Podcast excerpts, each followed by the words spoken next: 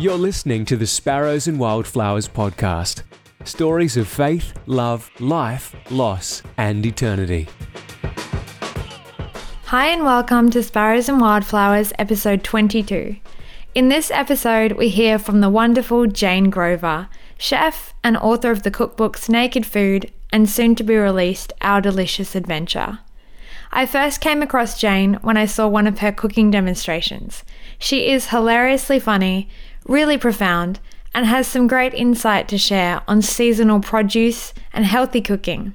In this interview, Jane shares about family, illness, her career, her food philosophies, and her faith in Jesus.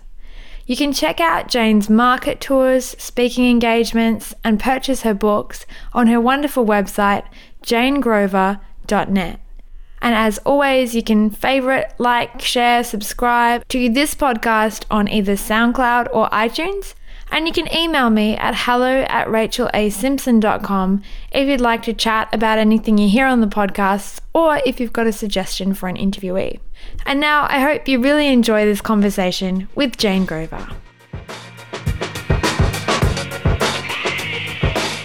So I was born in Sydney and on the North Shore of Sydney. Grew up in a family of two brothers and a sister. Leafy, I remember trees and leafy streets, and uh, and yeah, I've lived in Sydney all my life. And can you tell us about some of those early memories growing up there? Uh, early memories would be just uh, lots of playing, uh, happy happy times. Um, we had a swimming pool, and I was the third of of four children, so mm-hmm. I was always into everything, wanting to, you know, having two siblings before me.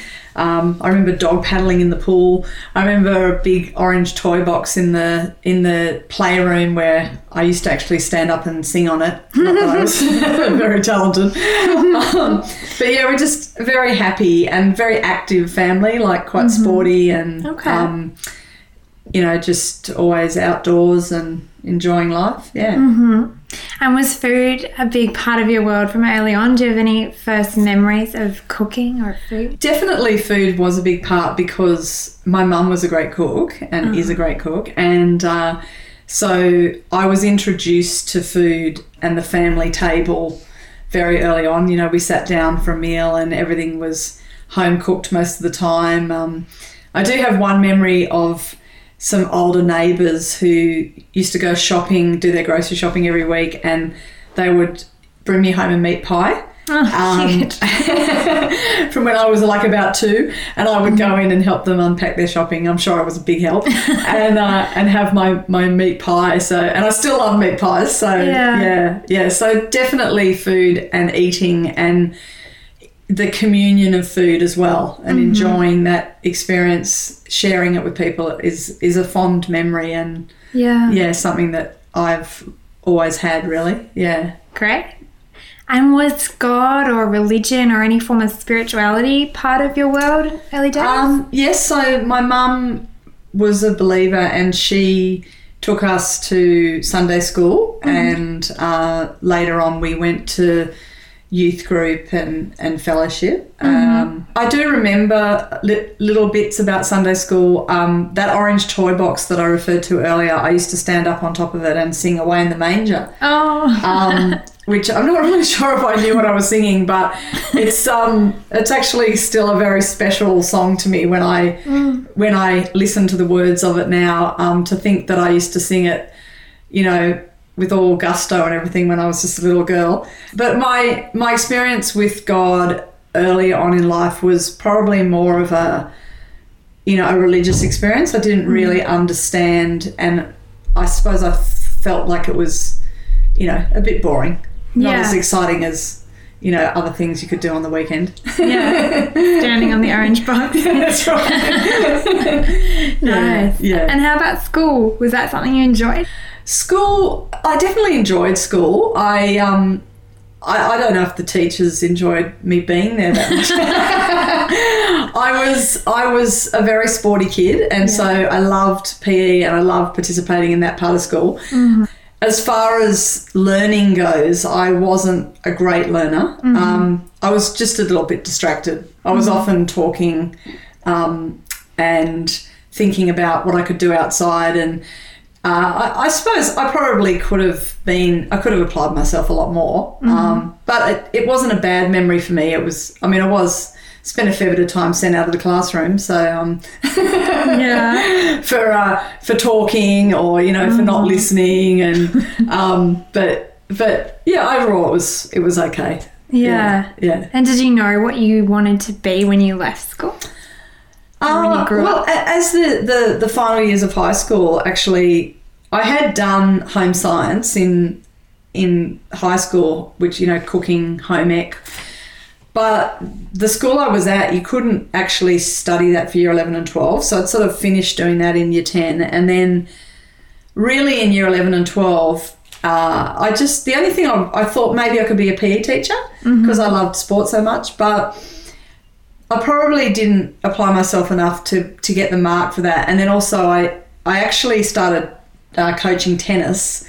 And as terrible as it sounds, I would get very frustrated with uncoordinated kids in my tennis group because they were usually there because their parents wanted them to learn to play tennis, but they Yeah. had it was probably a bit like me in the classroom. They had no interest really in being there, and it's mm. it's a challenge to teach teach someone when they don't want to learn. Yeah. And I suppose I started to think, well, gosh, that's what being a PE teacher is going to be about a lot of the Oh, yeah. Is a whole lot of people that have to come and participate that don't really want to. And so I, I suppose I sort of thought maybe it's more that I love sport and I love playing sport than necessarily wanting to teach it. Yeah. And so the only other thing I was really sort of interested in was cooking.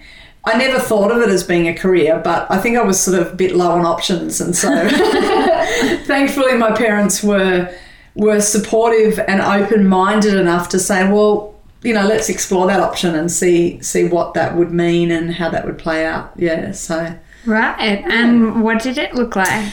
to basically become a chef, you need to do a, an apprenticeship, and so we looked into that, and um, the part of actually, in, you know, engaging in TAFE, and that that's reasonably simple process, but you have to actually have an apprenticeship. So it was about finding somewhere where I could do that, and fortunately, my father had some connections, knew some people, and so we were able to find um, actually a, a big catering company that took on apprentices that I started working with initially. So I actually spent my the time before my final exams when I probably should have been studying doing um, doing some work experience uh, as an apprentice just to see if it was something that I was interested in and I really loved it yeah Okay. I did cut my finger, I think, on the second day, and um, that was a bit embarrassing. But yeah, I really enjoyed the environment, and I, I'm a real visual learner, so so that it was just right for me. So went from there. Great. Yeah. So you became an apprentice. Yep. School's finished. Did you enjoy that being outside the classroom? Yeah, it was a pretty different world because I went to like you know a private school on the North Shore of Sydney, Yeah, and okay. suddenly I was thrown into like commercial ki- kitchens, um, obviously with a lot of people that had had a very different upbringing to me, um, Yeah. maybe had a different uh, moral code to me as well, and so it was sort of like um, it was a little bit scary to be honest. Um, it I probably couldn't. My my older brother and sister and then my younger brother all went on to university and whereas when you do an apprenticeship you sort of you finish school and the next day you're working full time and you don't know anything. You know it's not like you do a course first so that you're skilled to do this job.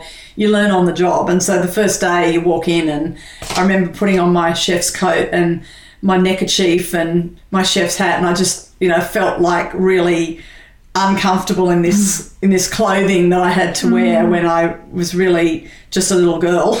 Mm-hmm. um, and yeah, just obviously just learning and gaining confidence and then learning new skills. I I changed jobs a few times in the time I moved into restaurants and uh, and yeah, it, it, it's something that you learn as you go. But I I, I really enjoyed it. Um, I met such an amazing uh, variance of people, um, and I think it was really good for me. It was really good for me to go from what was a fairly privileged upbringing um, and a and a very encouraging and loving and stable family environment to go into um, you know an industry where there's a lot of uh, people who maybe have not had such a such a great start in life and um, humbling and a character building experience really and to just all of a sudden you're at the bottom of the pile and as an apprentice your first year apprentice like you just do as you're told and do it quickly Yeah. so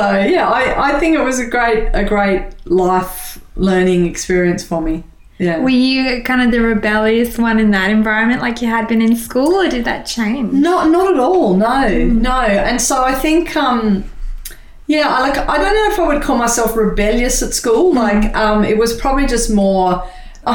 probably other people would call me rebellious. I wasn't rebellious in the sense of doing all the wrong things. I was more rebellious in the sense of not really focusing on what I needed to be focused on. Yeah. So that's a really great question because when I got into an environment where I wanted to learn, I was actually very conscientious and quite competitive and really applied myself. So, um, and I think as life has gone on, that it's it's shown me that to be interested and to be engaged is the difference mm. between gleaning and learning from a, a, a scenario. And I, I think with my own kids as well, I've been aware of that. You know that you know our first child just was not interested in in sport. You know, Yeah. and to just accept that and say, well, that's not you, and so you're not going to necessarily apply or excel in that area, and that's mm. okay. you know. Yeah. So, yeah. Awesome. and so the same in the same kind of vein, like you were saying with church hadn't interested you so much at Yeah. a young age. Yeah. When did that become different? Okay, so that was um, that was sort of a bit of a, a crisis situation, really, the the church thing, because I was just going along in my own little world, doing it my way, really. If you wind back a little bit, you know, my mum wanted us. We were going to the Anglican church, and she wanted us to go through the process of being confirmed, mm-hmm. which was basically an exercise in studying and gaining knowledge of what Christ did and then confirming that and saying that you wanted to be a Christian. Okay. And I didn't I wasn't engaged in that process, you know, it was mm. just something my mum said we had to do and then once we'd done that we could do what we wanted, Yeah. which was her way of trying her best to get us to embrace faith in Christ. But for me it was sort of like it just didn't have meaning and so then it had meaning, but it, I, I just haven't connected the dots at that point. And then when I was about 19 years old, so I was just sort of into first year or two of my apprenticeship, and my father, who was a very, very loving father and was such a huge part of my life, and really at that point, if if you were to sort of say, well, you know, is there someone that's God? It would have been my father. Mm. Like he was he was able to fix everything for me, you know, with his influence, his wealth, his personality, his love. And so I, I suppose I didn't really feel like I needed God because my life was pretty fine. Unfortunately, towards the end of 1986, I think it was, my father got diagnosed with terminal liver cancer. And it mm-hmm. was such a sort of sudden event, um, sort of went from you know, him being such a huge part of my world to, gosh, you know, he might not be in my world anymore. Like, mm-hmm. and so, so abruptly, he was actually given only one to three months to live. So, Wow. you know, when you think about, like, what are you doing next month in the scheme of your daily life, mm-hmm. the thought that, well, what I could be doing next month is going to my father's funeral was pretty huge. Um, and at the time, I had just happened to have, because God tends to work like that, uh, there was another apprentice working in the same uh, area as me who was actually a born again Christian. And I had sort of thought, this guy, there's something about this guy, he's he's just happy and he just seems to really be at peace and at ease with life, you know? And that was attractive to me in him. And so he just happened to call in to see me. He'd been away um, traveling and he called in to see me uh, like only days after we'd been told what we'd been told about dad. And so um, I actually shared it with him more than anything to get rid of him because he wanted to show me all his photos from his travel. And I was like, it's not the time. And he wasn't really getting the hint. And so in the end, I sort of said to him, look, you know, we've just had this news. And so I need you to go. And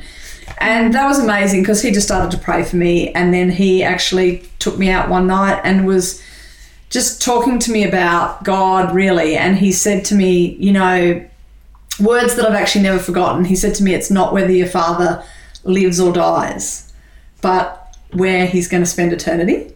And at that moment, I actually wanted to punch him in the face.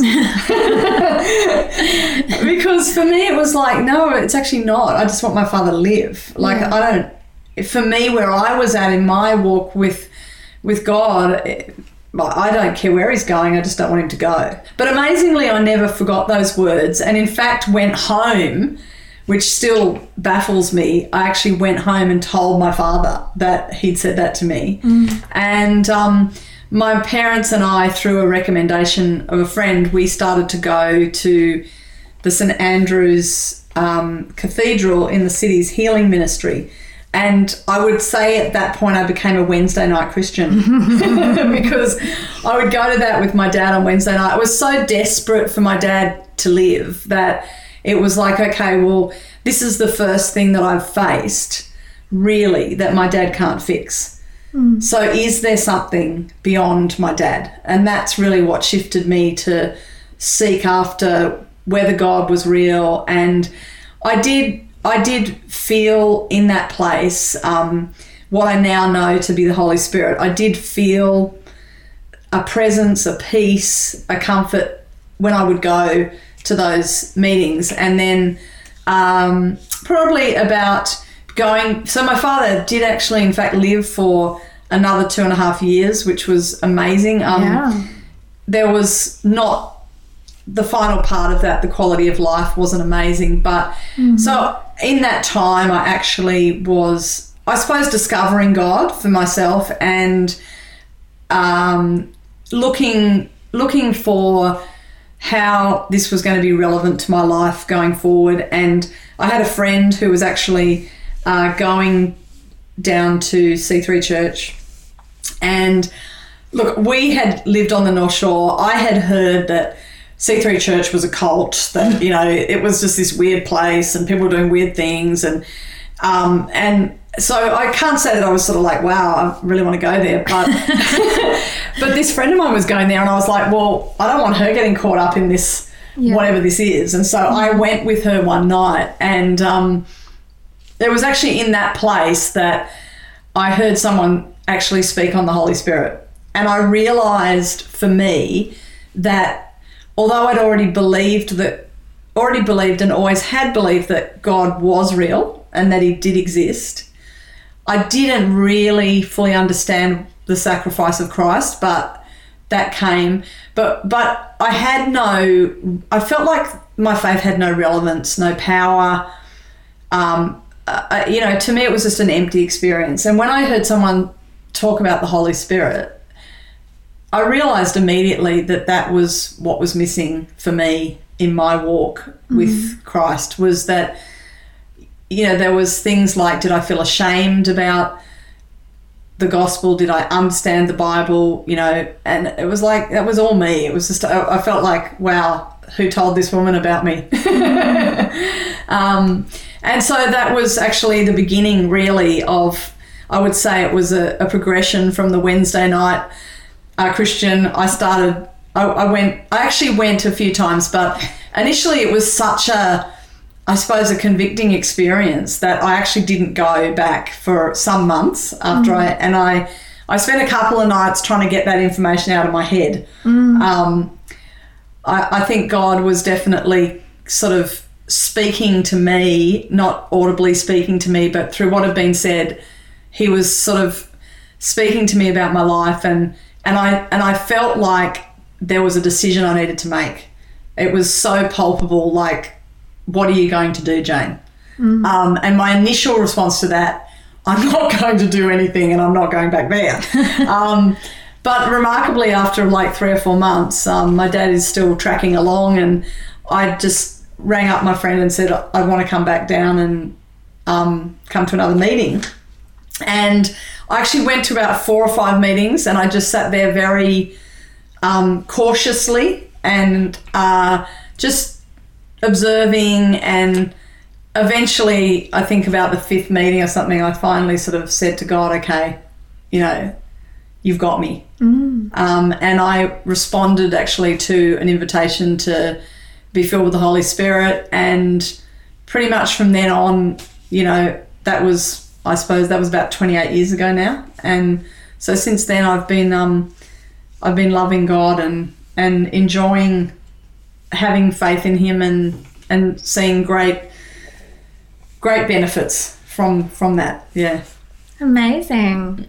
And was there a big um, change and shift in your lifestyle? Did people at work notice? Yeah, it was it was pretty radical. Like um, I, I'm I'm sort of that sort of person that when I do something, I really do it. Yeah. So for me, it was, and I think that was why I counted the cost and I I thought about it and and I think God knew that. You know, look, we've got to let it. You know, He's given us a free will, and He's it's our choice. He's not forcing anything onto us, and so it was like, you know. If I'm going to make this decision, I think that was why it was such a weighty decision for me because when I make this decision, I'm in and I'm committed and and I'm going to have to change. Yeah. Um, I think one of the most surprising and wonderful things about that was that the change was nowhere near as hard as I thought it was going to be. You know, I was so concerned about what people were going to think of me. Um, was I never going to have fun again? um, you know, was was being a Christian or being someone who believed in God was that just going to be the end of my days and I was just going to be boring and miserable and sit in the corner reading a Bible and not be able to be who I am. Um, but it was it was so not that. Um, one significant change that really occurred quickly was that I was one very much that would swear a lot in the kitchen, um, and it was almost overnight. It was just like there was just this knowing within me that it was just not something that was pleasing to God, what was mm. coming out of my mouth. And so that was pretty radical because I sort of went from, you know, effing, effing, effing mm. to like not, you know, saying it ever. Mm. And uh, that was. That was remarkable. I mean, you know, we had I had apprentices who I was looking after who were after a few months apologizing to me for for swearing and I'm like, don't you remember?" Like um, yeah, and just you know, just decisions. I used to smoke a little bit, and I just thought this is not good for my body. You know, I I think I felt like um, before I felt like I could hide things. You know, whether it be from authority or my parents or my employer or whatever. Whereas I just had this sense that God was there and He was with me, and I wanted to please Him. And so it wasn't like anyone had to say anything to me. It wasn't like anyone had to come and say, look, Jane, you know, you should clean up your mouth, you should stop smoking, you know, um, you should stop being worried about everything. You know, it, it was just like God very gently just sort of, you know, put planted the seed, planted the thought in my mind or my heart. Maybe you should stop doing that. Maybe you should let that go. And probably the most significant thing was just the peace that came with knowing him because prior to to that I'd been quite an anxious person and had found myself in situations where I was anxious to the point of actually vomiting or and just not not being able to cope in certain scenarios. And and just that was probably the most significant thing knowing that I wasn't on my own anymore. You know knowing that he was with me and I could like it wasn't up to me all the time. I, I had someone I could lean on you know that so yeah there was definitely a change and there was definitely some awkward moments with long-term relationships that just was like what has happened to jane? Um, but time is a great thing you know when people start something you know so, sometimes it's an abrupt thing and it's threatening you know it's threatening to relationships uh, does this mean she won't like me anymore but what i have found is when when you walk with god when you when you live according to like what he suggests you're actually a nicer more compassionate you know more patient um, le- you know, less selfish person than the, what you were. So it really is a win-win for everybody. But just sometimes that takes a little bit of time for people to to realize, you know. Yeah. And how was um, entering sort of the Pentecostal church community? Did you really fit in there, or was that a bit of a journey? Um, well, probably okay because I'm fairly extroverted and animated myself. Yeah. So um, it was fun, you know, and I think that was what was lacking for me before was it just I'm a fun person and it just I didn't really think God was fun, and so sure coming into the Pentecostal environment um, where it was quite animated and visual and you know there was noise and there was excitement and there was a demonstration of power and yeah it was it was fun. Um, obviously i didn't understand a lot of it and uh, from a point of view of theology or biblical knowledge i knew nothing. Um, you know i remember one day these people up on stage playing in the worship band and one of them turned to the other one and said that was great sister and i thought well, that's amazing. They're like siblings on stage. And, and the, you know, the person with me sort of said, oh, you know, that's not really, you know, they're not really siblings. That's just sort of what you sort of, you know, they call each other brothers and sisters in Christ. And I was like, oh, okay, that's weird.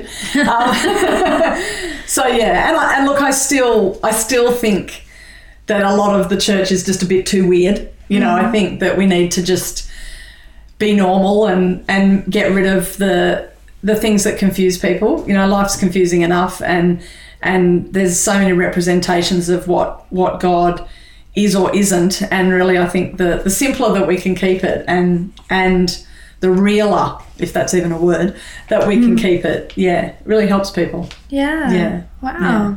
And did you meet your husband there? Well, no, I did not meet my husband at church. He he had actually become uh, a believer about two years before me, and we actually met on a holiday in Coffs Harbour with mutual friends. So um, there was a bunch of us that that went away together, and one of the guys who was coming with us, he brought him along. So I met him there, and. Um, yeah, so it wasn't. I mean, obviously, I had only been a believer for about six months.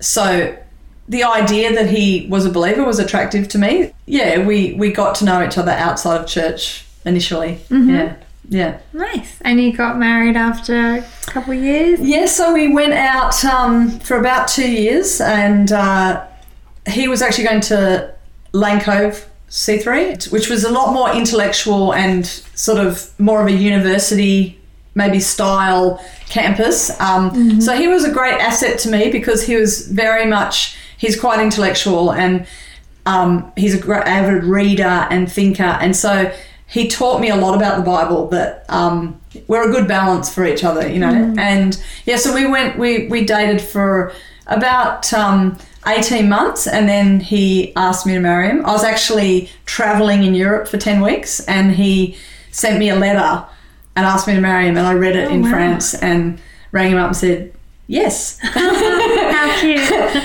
Um, yeah, we got married the following February. So we, it was about, probably about two and a bit years we were together, and then we got married, and we've been married for 25 years now. Amazing. Yeah, it's been wonderful. And so, over this time, did you continue working in restaurants? no, so I worked in restaurants. I worked in fine dining restaurants until I was about eight weeks off having our first child. So um, we got married, and three years after we got married, I fell pregnant with our first child. And so, um, yeah, I just went down to get something off a bench one day in the kitchen and had a lot of trouble getting back up again and thought, oops, time to stop this. um, so I left work just prior to having Tom. And then once I had the children, so we have three children, um, I did some part time work for a catering company, sort of on weekends and in between fitting around the kids. And then once uh, we had our third child, I, I stopped working in the kitchens and uh, I was at home full time for a while. And then I was working in my husband's engineering business in admin and accounts and data entry. Riveting, riveting stuff um, for, for a while, yeah, yeah. Wow. So, that wasn't you? No, no, not really. I, I'm, I look, I'm reasonably organised and admin savvy, but um, it was it was a bit tedious, and it, and it became it was it was a step that we took financially while he was growing his business. Um, it worked, you know, for me to work there part time. It worked around the kids. It worked financially, but the business grew to a point where he really needed someone full time, and that was not really a role I wanted to do full time. And so, you know, for the sake of his business, our marriage, and my sanity, All important. I resigned. yeah. yeah, yeah. And how did your first cookbook, Naked Food, did that come out? So there was a when I when I resigned, uh, it was a pretty of an interesting interesting day. The day I resigned from working for my husband because I wasn't resigning because I was going to anything in particular. I, I just Right. knew that it was time to stop doing that. And Right.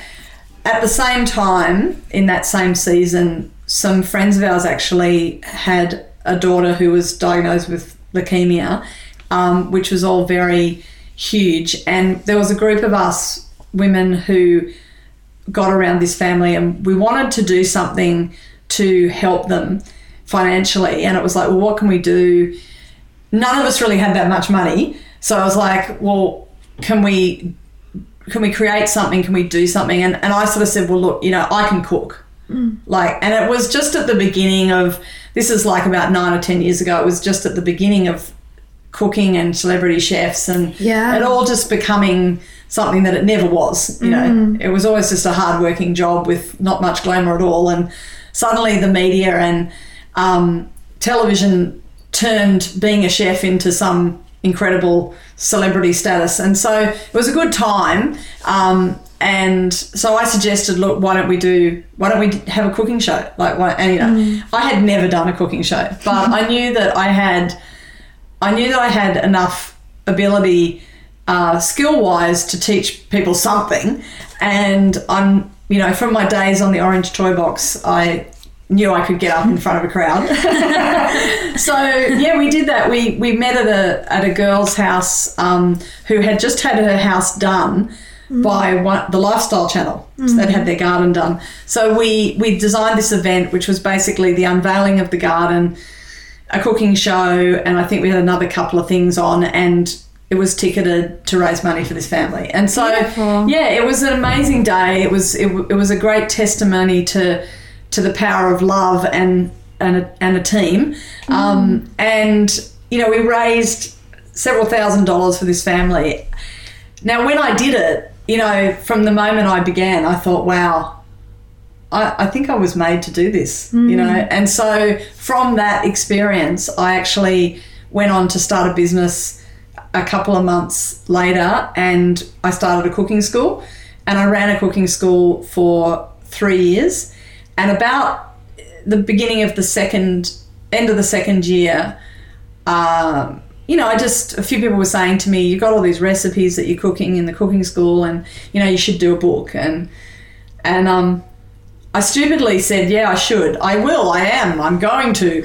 um, and yeah, so that's where Naked Food came from. It was really a, it was really a story of my cooking journey, and um, and it was also I had turned 40 years of age and just had started to think about my second 40 years and started to think about my dad and how I wanted to live well and live a healthy second half of my life. You know, it's eh, on average it's easy to live the first half of your life healthy unless you know you're struck with some awful disease, but it's it's more of a challenge to live the second half of your life healthy, and a lot of the time it's the consequence of the first half. And so I just sort of thought, you know, this is the opportunity. Um, I did a bit of reading, and I just decided that I wanted to to eat well um, for my future, and so that was.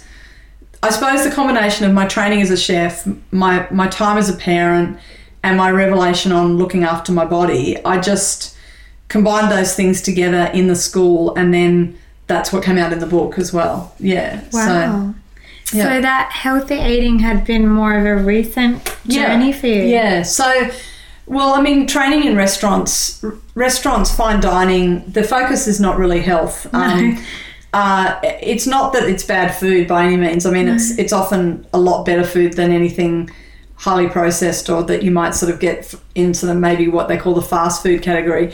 Um, but you know, the, the definitely the, the the focus is on on flavor, on produce, and on um, and on what it looks like and what and what it sells for, um, more than more than you know what it's doing to the insides of your body. So, um, but there's got to be a balance in that because you know it's it's as simple as you know a, a, a tomato grown in season, freshly sliced, paired with some basil, maybe a little bit of sea salt, some really great olive oil. Like that's that's naked food. That's that's healthy food. You know, we're not. You know, it doesn't have to be mung beans and and you know boring. I'm not into boring. Um, so yeah, it's uh, it's. But yes, it was a recent um, thing. Um, in fact, I'm now 48, so it was it was around my 40th birthday that I just sort of started to think about it. Yeah, Wow. yeah. And does your faith sort of feed into your food philosophy at all? Um, yeah, I mean, I think that there are similarities in that, you know, God does talk about your body being a temple and, you know, looking after that temple. Um, I think that there is definitely similarities in the fact that you need a revelation. When I say revelation, I mean the light needs to go on in your head. It's not enough for you to see someone else like believe in God and be passionate about that. You've got to get that yourself, and it's the same with healthy eating. It's it's mm. it's not enough to for someone to tell you that you mm. should stop drinking two cans of Coke a day, and you know that you should stop smoking, or that you should you know be eating more vegetables or it's not enough is it like No. you know it's like someone saying you should come to church I- don't want to come to church unless I'm wanting to go there. Yeah. I'm not, I don't want to eat healthy food unless I'm wanting to eat healthy food. And so it is a revelation and it's, um, it's also about, I think there's an, an alignment with what, what you would know as the fruit of the spirit where, you know, it takes discipline, it takes self control, you know it, it takes patience. It takes those sort of things to maintain a lifestyle that is healthy. Mm. It doesn't just happen. You know if you go shopping when you're starving you will buy a lot more and a lot more of the stuff you probably don't want to you know if you if you schedule your day that you don't have time for breakfast and by the time you sort of get to about 11.30 and you're rushing to a meeting you're hungry you are going to stop and buy something that's mm. convenient. Yeah. so it's about preparation it's about self-control it's about you know having disciplines in your life and nothing nothing in life is achieved without the, those things you know. You're Yeah. kidding yourself. You don't have those in place it, it just won't happen Mm. And so you kind of alluded to before this kind of new trendy foodie culture. It's quite interesting now because you've got that, and then you've still got all your fast food chains and everything Yeah. are really popular. yeah In addition to doing your cookbooks, you also do market tours, is that Yeah. right? And Yeah. cooking demonstrations and all Yeah. that sort of stuff. How can you talk a bit about your experience yeah sharing your philosophy with the current yeah sure climate? So the market tours is a great one because what I I'm on a bit of a quest to to reconnect people with where their food comes from, and mm. that's partly because of the fact that people are missing out on a whole lot of real tasty seasonal food mm. because they just have lost connection. So they'll go into a supermarket and they'll buy everything in that supermarket, whether it's in season or not. Some of it may have been sitting in cold storage for 12 months. They have no idea. They have no idea where it came from. Sometimes people don't even know what tree it came off and maybe no idea what to do with it either. Probably just always buy the, buy the same things. You take someone to a farmer's market, and particularly to the farmer's market I do my tours with in Sydney, where the people selling the food at that market are the farmers. Mm. Okay, and they're only selling the thing that they grow. They're not a supermarket. No farmer is a supermarket. He doesn't. Supermarket is a is a modern concept because really if you went into a farming community you'd find one guy who's you know raising lambs for meat and you'd find another person who's got a dairy herd for milk and you'd find someone else who's growing garlic and someone else who's who's growing tomatoes and and then they all come together into the town centre on a Saturday and they sell their produce to each other mm. and um, it's coming it's coming straight from from the farm. You can talk to them about you know when they picked it how they how they grew it. So you you suddenly become in touch with the seasons again which is something that we've lost in the modern day city industrialization. We just don't know when something you know it, it right now it's the middle of winter. There's not really many tomatoes around because tomatoes don't grow in winter um, and that's why they're expensive now because they're out of season. But in summertime when they're abundant and they're in season they're full of flavour and they're the cheapest they're ever going to be. And that's when you make your pasta sauce and bottle it for the winter time you know? So these processes that have been lost. And so by taking people to the farmers market i'm just on a quest to reconnect them with their food, the people who grew their food, and for them to understand that when things are expensive, like when it's more expensive to buy a kilo of apples than feed your family at a fast food restaurant, mm. there's a reason for that. Mm. And there is the reason standing before you, this farmer with his knobbly hands and dirt under his fingernails, who has the potential to lose everything if a pest comes in and ruins his crop, and the potential to lose everything if we continue to buy imported food or processed food and just say, well, you know, I don't want to have those things because they're too expensive, you know. So unfortunately our food our food production has sort of been it's been screwed up because we've made food too cheap. You know, we've we've made it highly processed. Most children are more familiar with a fruit roll up than biting into a piece of fruit, you know, and and we've made it so that it can sit on the shelf for a long time and we've made it so that it's accessible everywhere all the time. Mm. And so now to ask people to go back to the way things were, where you can only get strawberries for three months of the year, and you know they might be five dollars a punnet, but they'll be incredible. You know, people just go, well, I, you know, I can get a, I can get a dozen cinnamon donuts for a dollar. So why am I going to go there? So mm. I'm, I, I think, like I talked about earlier, with you know, people a light going on in people's heads. Mm. For people to actually get it, they need to see it. And so when I take mm. them on the tours and they talk to the farmers and you see them connecting and realizing, wow, these mushrooms were picked two days ago, mm. you know, by this person, you know, suddenly there's a connection. I want to support them, you know, I want to help them. And then as far as the cooking shows go, I mean, I'm trying to simplify things. I'm not, I'm just into living healthy, simple lifestyle. Lifestyle is key because it has to be sustainable. So I'm not into cutting out whole food whole food groups like, you know, I quit this or I quit that or, you know, this free or that free. I don't want to mention names because I don't want to upset anyone, but you know, the reality is that there's so many people doing things now because everyone else is doing it. Mm-hmm. You know, you've got to be gluten free, dairy free, you know, sugar free, wheat free, like you know, food free in the end. So really, you know, it's it's it's sad in a way the where our food has got to. It's become, I suppose, a bit like God. It's just become so complicated. It doesn't have to be. It's mm. pretty simple. Just grow it, get it out of the ground. You know, wash it if you have to, and and eat it and enjoy it in season. Wow. You know. And now you've got a new book about to come out. Yes. This one is based off some of your travels, is that yeah. right? Yeah. So, um, okay. So after doing the first book, I was exhausted. um, someone said to me actually after I finished the first book, you know, I was feeling so relieved, like, wow, it's done.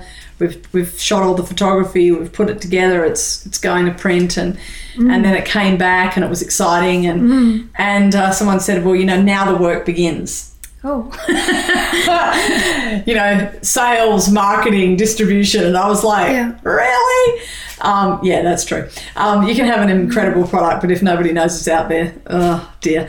So I, I really, after doing the first book, and you know, it, it did well. We we had we were able to you know do two further prints of the book, and um, it helped people, and that was a thrill. But I was quite exhausted from it all, and I was also, I suppose, creatively a bit uh, shriveled because when you when you need to uh, put recipes together, it's quite a um, tedious process and it doesn't leave a lot of room for creativity because you're now recipe testing and it's got to be precise and you've got to do it over and over again. And so that when the person who can't cook or doesn't like cooking or has no like great skill in cooking takes that recipe and they apply it and it works and then they feel good about themselves. They they eat something great and it's a great experience. And so that's mm. what that's what I'm about is empowering people to cook again. And so to get that right for the audience I can't suddenly decide that I'm going to add this or add that. It's got to mm. be right this is it. And then on marketing the book I would then be cooking a lot of the recipes out of the book. So it was mm. quite creatively constricting because we were just stuck in this everything is naked food for the mm. Yeah. in an effort to sell the book. So we actually my husband had been in business for 15 years and we decided that we were going to actually take long service leave mm-hmm. even though we were both self-employed. Yeah. Um, but we saved up and we went on a three month road trip from Sydney to the Margaret River in Western Australia and back. Towed our boat behind us, um, Wow. caught fish and lobsters and crabs, and um, ate off the land as much as we could, if not from a farmer's market. We we were travelling, living in our tent, um, cooking everything on a camp stove. And really, when you're traveling like that, you can only really buy enough food for the next two or three, four days because you just don't have the capacity to store it um, when you're living out of a car. And it was just an amazing experience. And um, uh, probably only a couple of weeks into it, I thought, "Gosh, I'm gonna I'm gonna write about this." And I and I was a bit annoyed really because I was going away to have a break, and I was like, already I'm thinking about writing about this. But um, we just had such a wonderful time, um, like living without a schedule and living in just such a raw way. And so the book I've just finished it. It's come. It's just come out from the printer, and um, it's called Our Delicious Adventure recipes and stories of food and travel. And yeah, it's basically just a combination. It's 80 recipes and then about 13 story chapters as well, just like sharing some of the adventures we had and how the food we found, the people we met, and the beauty we saw that is Australia. It's just Wow. quite quite amazing. And um and far more people should stop going to Bali and start traveling around our incredible country and see what's there. It's just remarkable. Is there a favourite recipe or story from the trip? Uh, well, there's a lot of seafood in this book. I mean, there's a whole chapter on seafood in this book um, as an ode to my husband who caught so much. Um, I wouldn't say there's a favourite. There's definitely there's definitely a, some great memories attached to the recipes, which I share.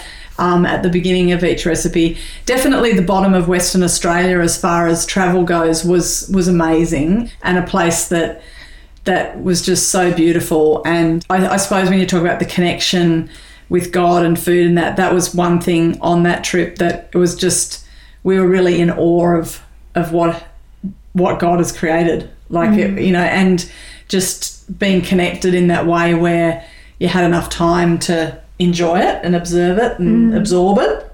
Um, and another thing that sort of came out of it was that I've always loved photography, but never put my hand to it seriously and never had a lot of time necessarily to do so. But because we were free and because we were seeing just beautiful things every day, um, there's a whole lot of my travel photography in this book as well, which is oh. pretty exciting and scary at the same time. I was wondering about that. So you, whether you had a photographer following you guys, so you did it. Yeah, Awesome. yeah. So I did all of that as well, which was yeah, which was a fun thing to do and and brings brings the story to life really. Yeah. Amazing. And if people want to get the book, do they jump on your website? Yeah, or? yeah. JaneGrover.net. I mean, it will be in bookshops and local stores as well in the next few weeks. But yeah, it's always available through me as well. And then you've spoken a bit about family life Yeah. and the role of food in community. Do you have any reflections being a mum and being a wife and having your career and specifically with food? Yeah, um, look, I, th- I think that um, one of the, the main things that I think people can glean from my experience is that food is not just to nourish you and to sustain you, it's an opportunity as well to connect. Um, we've always made it a, a priority to have the family table and to eat at the table not every night and as the children have got older um, that's you know someone's out and this person's out and you know you end up having a tv dinner on your lap every now and then. But i find that when the communication you know the tv the phones everything is put away and you gathered at the table around some some yum food um, it's just it's a it's a safe place it's a relaxing place and and it is a place where communication thrives and and people can feel listened to and heard and affirmed so Mm. i think um I think that in the, the rush of the life that a lot of us lead these days, you can't underestimate the power of just stopping and making that a priority and making time for the family table. So that would definitely be a big thing. I think also that it's for me, it's a way of expressing love. So, you know, I love food, I love cooking, I'm passionate about it, and I can't help myself.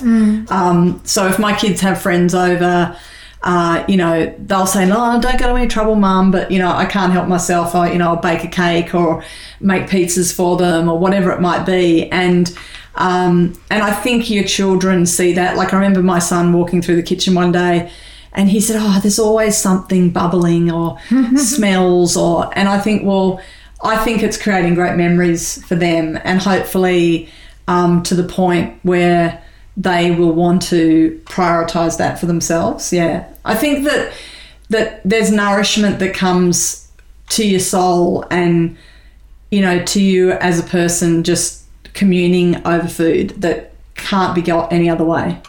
Um, and I think Jesus even knew that. Yeah. Yeah, so um, it's definitely and family is a massive thing for me. Like I think that it's being a mum um, is the greatest privilege I've ever had.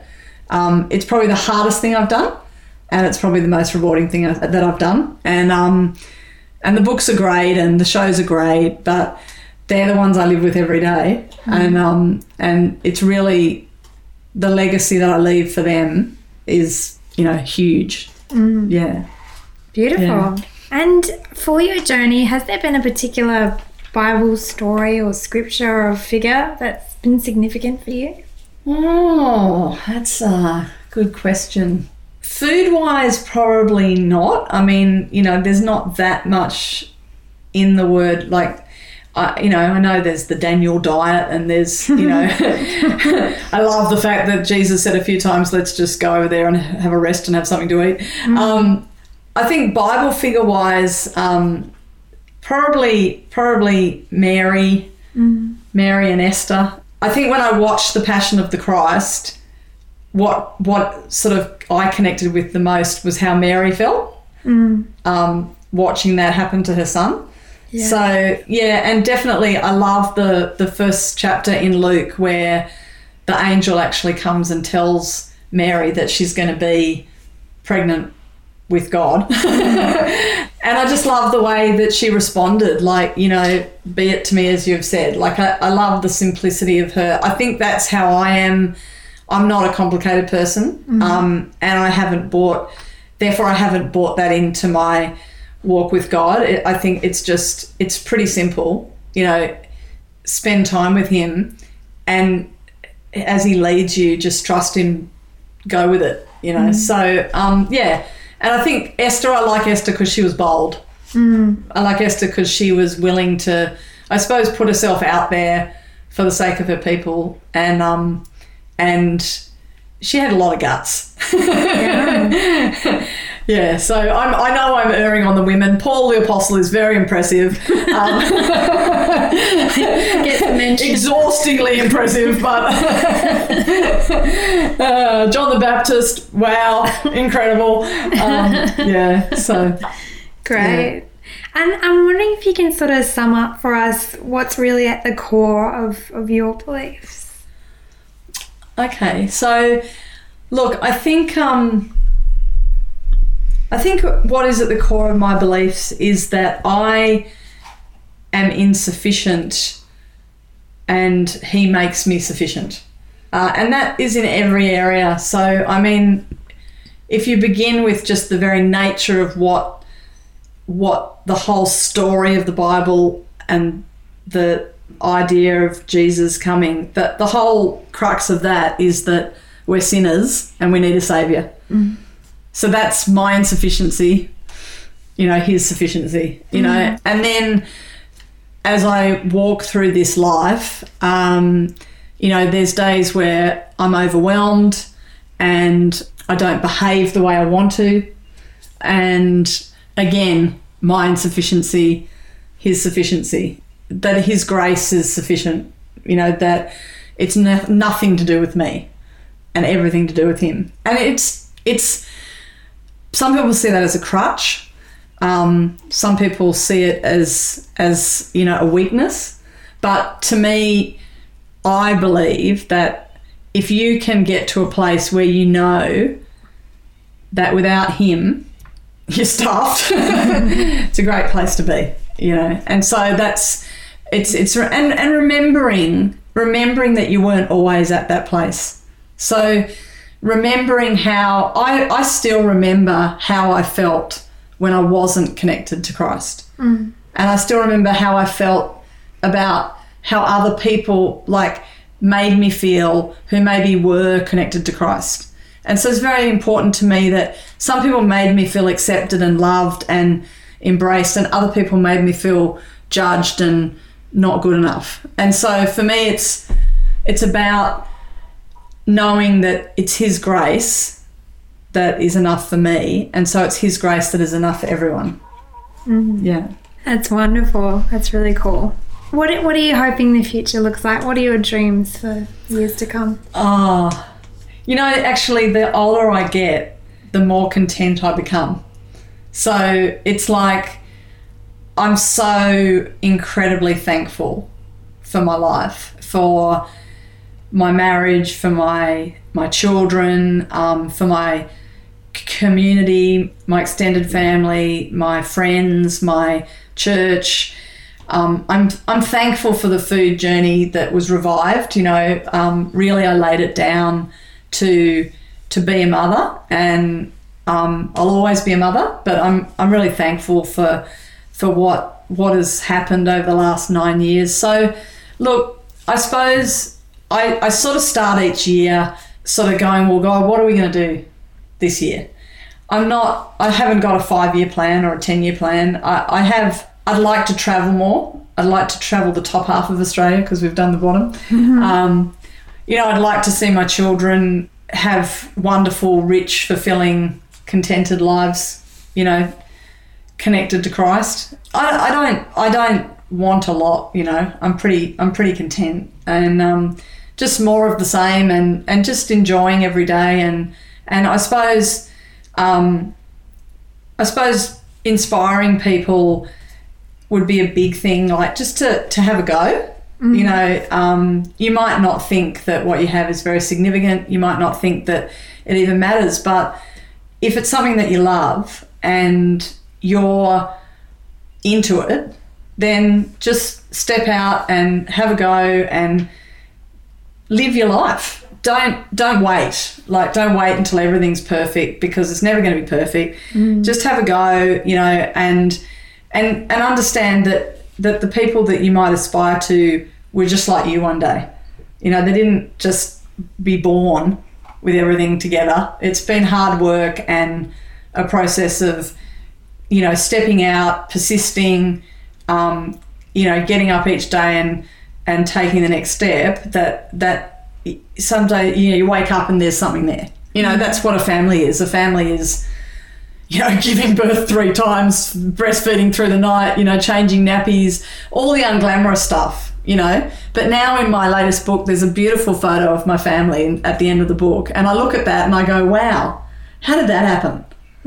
But it's just been a gradual process, you know. So more of the same, more of the same, but, um, and, you know, inspire others to, to travel, to see the world and just live and enjoy life. You know, God is fun. He's He's created this world. He He wants us to enjoy it. He doesn't want us to be just you know always worrying and nervous and not sure and have a go.